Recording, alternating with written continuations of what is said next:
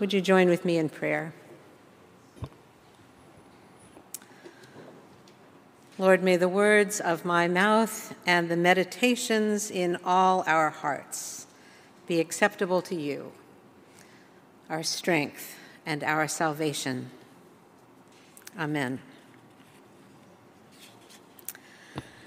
After the waiting for Christ's coming in Advent, after the joy of Jesus' birth in Christmas, after the revelation of Christ's glory on Epiphany, we come now in the church year, and fittingly at the beginning of a calendar year as well, to the living of these days, the season where we learn how to walk in the light of God that has been revealed to us in the person of Jesus. And in the wisdom of the lectionary, that walk begins each year with Jesus' baptism. Matthew, Mark, and Luke all record the event of Jesus' baptism by John in the Jordan River, although each of them tells the story a little differently. Mark, by all accounts the earliest of the Gospels, jumps right into his book with John the Baptist's arrival on the scene as herald of the Messiah, and then gives three utterly unadorned verses to Jesus' baptism. In those days, Jesus came from Nazareth of Galilee and was baptized by John in the Jordan. And just as he was coming up out of the water, he saw the heavens torn apart and the Spirit descending like a dove on him, and a voice came from heaven, "You are my Son, the Beloved. With you I am well pleased." That's Mark. Luke gives a little more background to the event, describing the first meeting of Jesus and John when they were both in utero, as Jesus' mother Mary and her cousin Elizabeth came together to support each other in their equally unorthodox pregnancies. Luke's specific lead up to Jesus' baptism includes a little more preaching from the wild and prophetic John as he stands in the Jordan and calls the crowds to take part in a baptism of repentance for the forgiveness of sins. Jesus' own baptism in Luke's account seems almost to go unnoticed. He's just one of the crowd. It's once Jesus is praying while the water is dripping down his head that the Spirit comes and speaks. So here is Luke's version. "Now when all the people were baptized, and when Jesus also had been baptized and was praying, the heaven was opened, and the Holy Spirit descended on him in bodily form like a dove. And a voice came from heaven, 'You are my Son, the Beloved. With you I am well pleased.'" In Matthew's Gospel, there is no previous relationship mentioned between Jesus and John. The first verse of chapter 3 just says that John appeared in the wilderness, calling the people to repentance. Only Matthew, however, includes the conversation between John and Jesus before the baptism actually happens, as we heard earlier. And it's a weird conversation at that. It reminds me a little of the cartoon chipmunks who are always overzealous in their politeness. "You go first." "Oh, no, no, no, you go first." "No, no, no, no, I must insist you go first."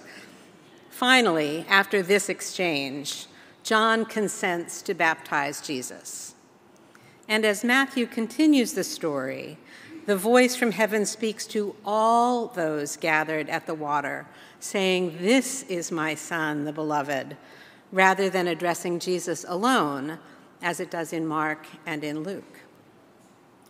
Even with these variations, though, there are important similarities in all three gospel accounts.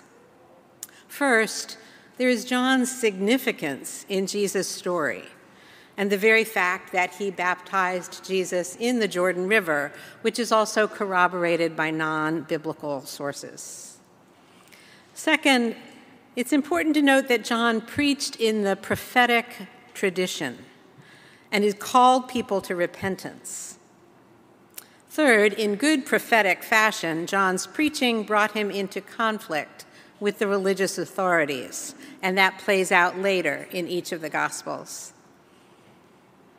And 4, John understood his place as the herald of Jesus, God's Messiah. And it's also apparent if you read between the lines of all these accounts and do a little research into church history, that Jesus' baptism by John was, in fact, scandalous. It is why Luke goes to such pains to show that they were related and that John actually submitted first to Jesus when they were both still being carried in their mother's wombs. It's why Matthew includes that awkward conversation, concluding that Jesus' baptism was fulfilling God's justice and righteousness.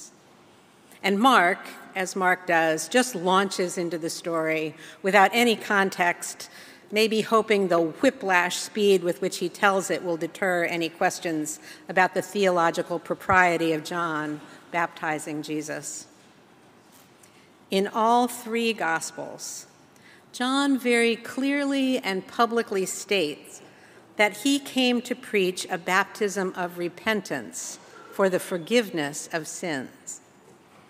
The people who came to John in droves did so out of an awareness of a need for a change of heart, a desire to change their lives, a turning around of their intentions to align themselves with God's will and God's heart in preparation for God's Messiah to arrive. Here is the crux of the scandal. If Jesus was the Messiah, why would he need to prepare his heart for his own arrival? As we know from various New Testament passages and other early Christian sources, Jesus was understood to be entirely without sin, and therefore without any need to repent or be forgiven. As the incarnate Son of God, the Anointed One, he was already perfectly at one with God's heart and God's will, so why would he need to be baptized to show a change of heart? And there was an authority differential at play as well. How could the fully divine Son of God submit to John's utterly human experience of baptism? Shouldn't Jesus be the one to have baptized John? And that's the conflict that's alluded to in the conversation Matthew records before Jesus goes into the water. Those 3 gospel writers' different approaches to Jesus' baptism show their own working out of the dilemma of how a sinless Jesus, the incarnate child of God, would consent to be dunked by John in the waters of baptism for the forgiveness of sins.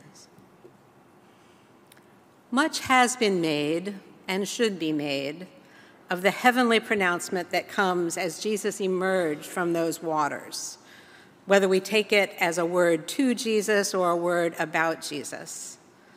The voice of God that claims and makes public Jesus' relationship with God is one that every child of God needs to hear, as Sarah so beautifully read for us in that book.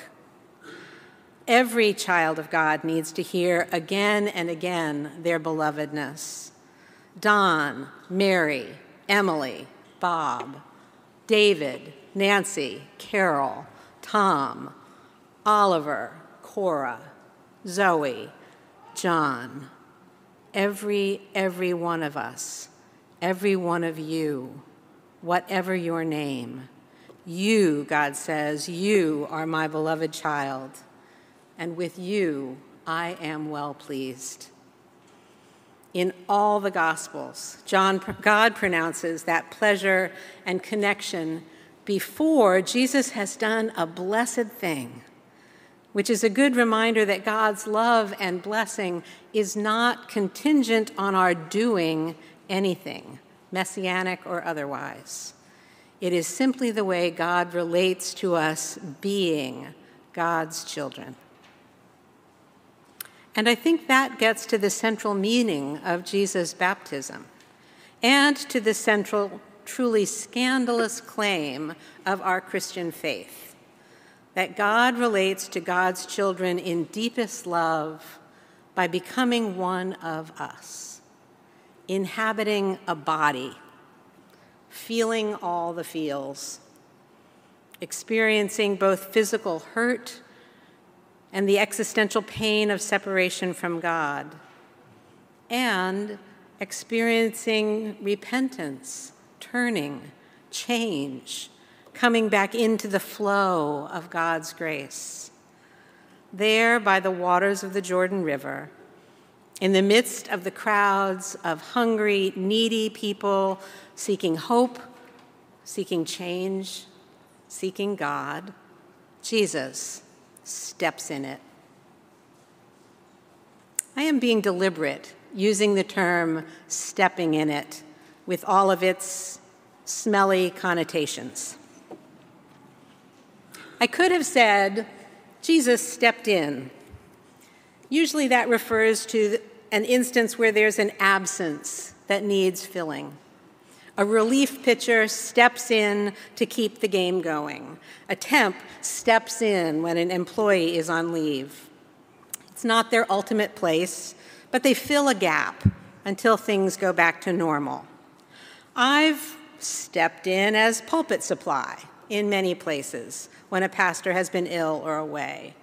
Usually, someone who steps in has gifts to offer that will bring short-term help to a situation. But Jesus didn't just step in short-term to help John publicize his baptism gig. He literally immersed himself in our humanity, the good, the bad, and the ugly, both in the moment and for all time, to show us just how fully God is in it with us. Or I could have said that Jesus stepped into it, which to my mind at least seems a little timid, dainty. One steps into a carriage to be carried in style. One steps into a pool, tentatively, to test the waters. But there was nothing hesitant, temporary, or elite about Jesus offering himself to go under the current of the Jordan. He went all in. In his baptism, Jesus stepped in our reality and identified entirely with us, our sinfulness, suffering, temptation, even death, all of it. He put both feet down in the muck to stand as one with us, which, if you look at most of history, is not the way a Savior God is supposed to act. Years ago, when I was the pastor of a church in Vermont, one of the members came up to me after worship with his son, who was about 5 at the time, and kind of pushed him toward me, saying, "Troy has a question. I told him you would answer this one." And the boy asked, "Does God bleed?" I remember precisely where I was standing in the vestibule of the church, by the big green double doors which opened out onto one of the most photographed town greens in New England. I sat down on the stairs to give myself a little time, stairs that went up to the sanctuary. I invited Troy to sit down with me, and I said, "Well, let's think this through. We believe that God came to be one of us in Jesus, a person just like us. And Jesus bled. So, yes, God bleeds." "Okay," Troy said, and then he skipped off with his dad. Simple answer, but with enormous consequences. It is understandable why not only Jesus' baptism, but his crucifixion was a scandal, a stumbling block, which is what that word in Greek literally means, that kept many faithful Jews who were looking for the Messiah from believing that Jesus was the one. Because how could God lose, bleed, suffer, die? We are no less skeptical about that as a culture today.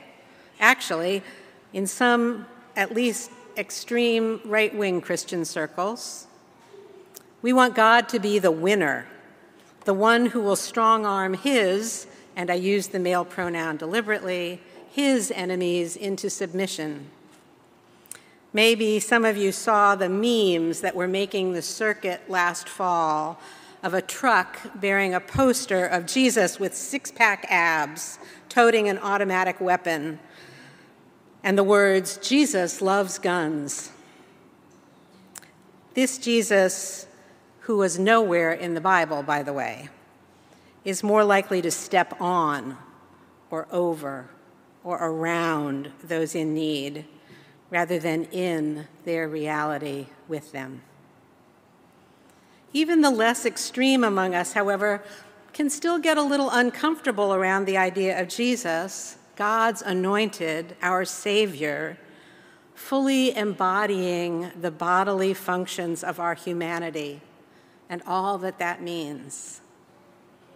Just last week after worship, a few of us were talking when someone said, "Next time Epiphany rolls around, couldn't we leave out the fourth verse of We Three Kings?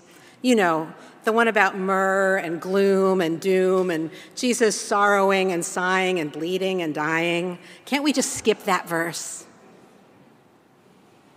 We struggle with seeing God in the actual muck with us, stepping in the cow pies of our lives with both feet.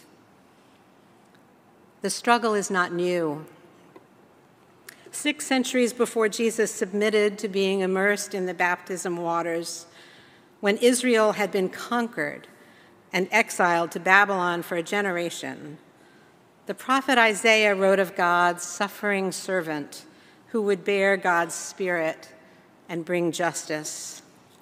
The passage Isaac read for us today is the first of 4 servant songs in the latter chapters of Isaiah, passages both beautiful and startling in their description of God's chosen servant who would tend to the bruised and broken without trampling over them, whose own wounds would provide balm for the injured, who would endure despite disgust from others, who would release captives, bring sight to the blind, and offer light to all who sat in darkness.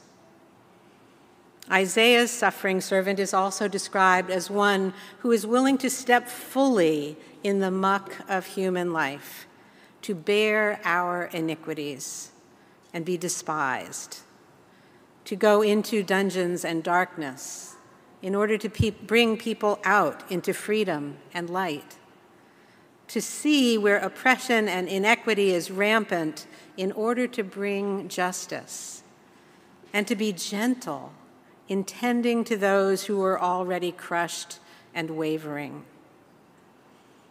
Though there has never been conclusive scholarly agreement as to whether this servant was an individual or perhaps referred to the whole of Israel, God's people itself, it is no wonder that the early followers of Jesus saw him as the fulfillment of these prophecies. And wherever we see these prophecies being fulfilled today, where water is being brought to those who cross the desert, where children are given a chance to be free, where suffering is met with compassion, that is Jesus still stepping in it with us. Jesus walked the walk of the suffering servant. In his baptism, he willingly plunged into the reality of all our humanness, both to show us God's intimate love and to show us how we, as God's other beloved children, are ourselves to walk in the light of that love.